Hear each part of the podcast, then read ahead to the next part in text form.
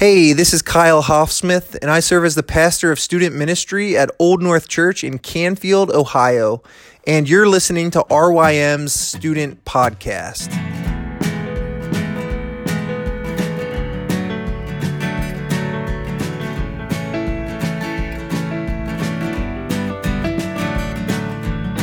Today, I want to talk to you about the topic of light and darkness and we're going to look at 1 John chapter 1 verses 5 and 6.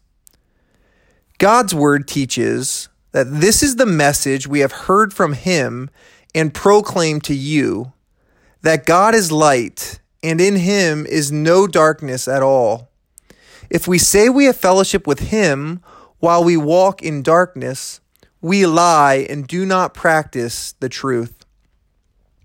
One thing I want you to hear today is that if God is light, then his followers should dwell in the light of God rather than the darkness of sin. Someone might ask you, what is God like? These verses teach that God is light. He is pure in holiness and isn't just sanitized by the darkness of sin. There is no darkness in him at all. Now, this is hard for some people to get their minds around. Well known atheist Stephen Hawking commented that religion is a fairy tale for people who are afraid of the dark. Apologist John Lennox responded about it not being religion that is a fairy tale for people who are afraid of the dark, but Lennox stated that atheism is a fairy tale for people who are afraid of the light.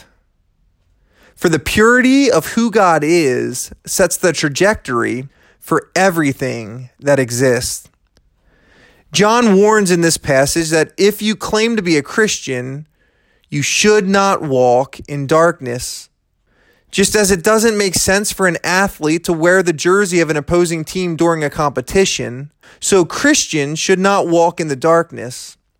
Why not? Because there is no darkness in God at all and walking in darkness or having re- patterns of unrepentant sin in their life doesn't make sense for someone who claims to be a Christian.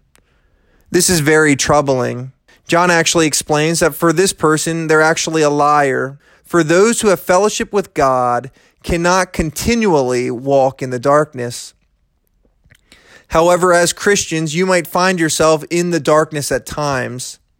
There is good news for you. A few verses later in 1 John 1 9, John writes that if we confess our sins, he is faithful and just to forgive us our sins and cleanse us from all unrighteousness. As a Christian teenager today, if you find yourself in the darkness of sin, know you don't need to stay there. There's nothing you can do to pay for your sin.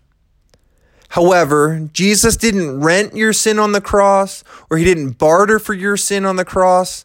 Jesus paid for your sin on the cross. Confess your sin to God. The good news of the gospel is that when Jesus paid for your sin on the cross, now when you confess it, he won't cleanse you from some unrighteousness, but he'll cleanse you from all unrighteousness. May we be people who dwell in the light of God today rather than the darkness of sin. I hope this encourages you today as you follow Jesus at your school, with your friends, and in your family.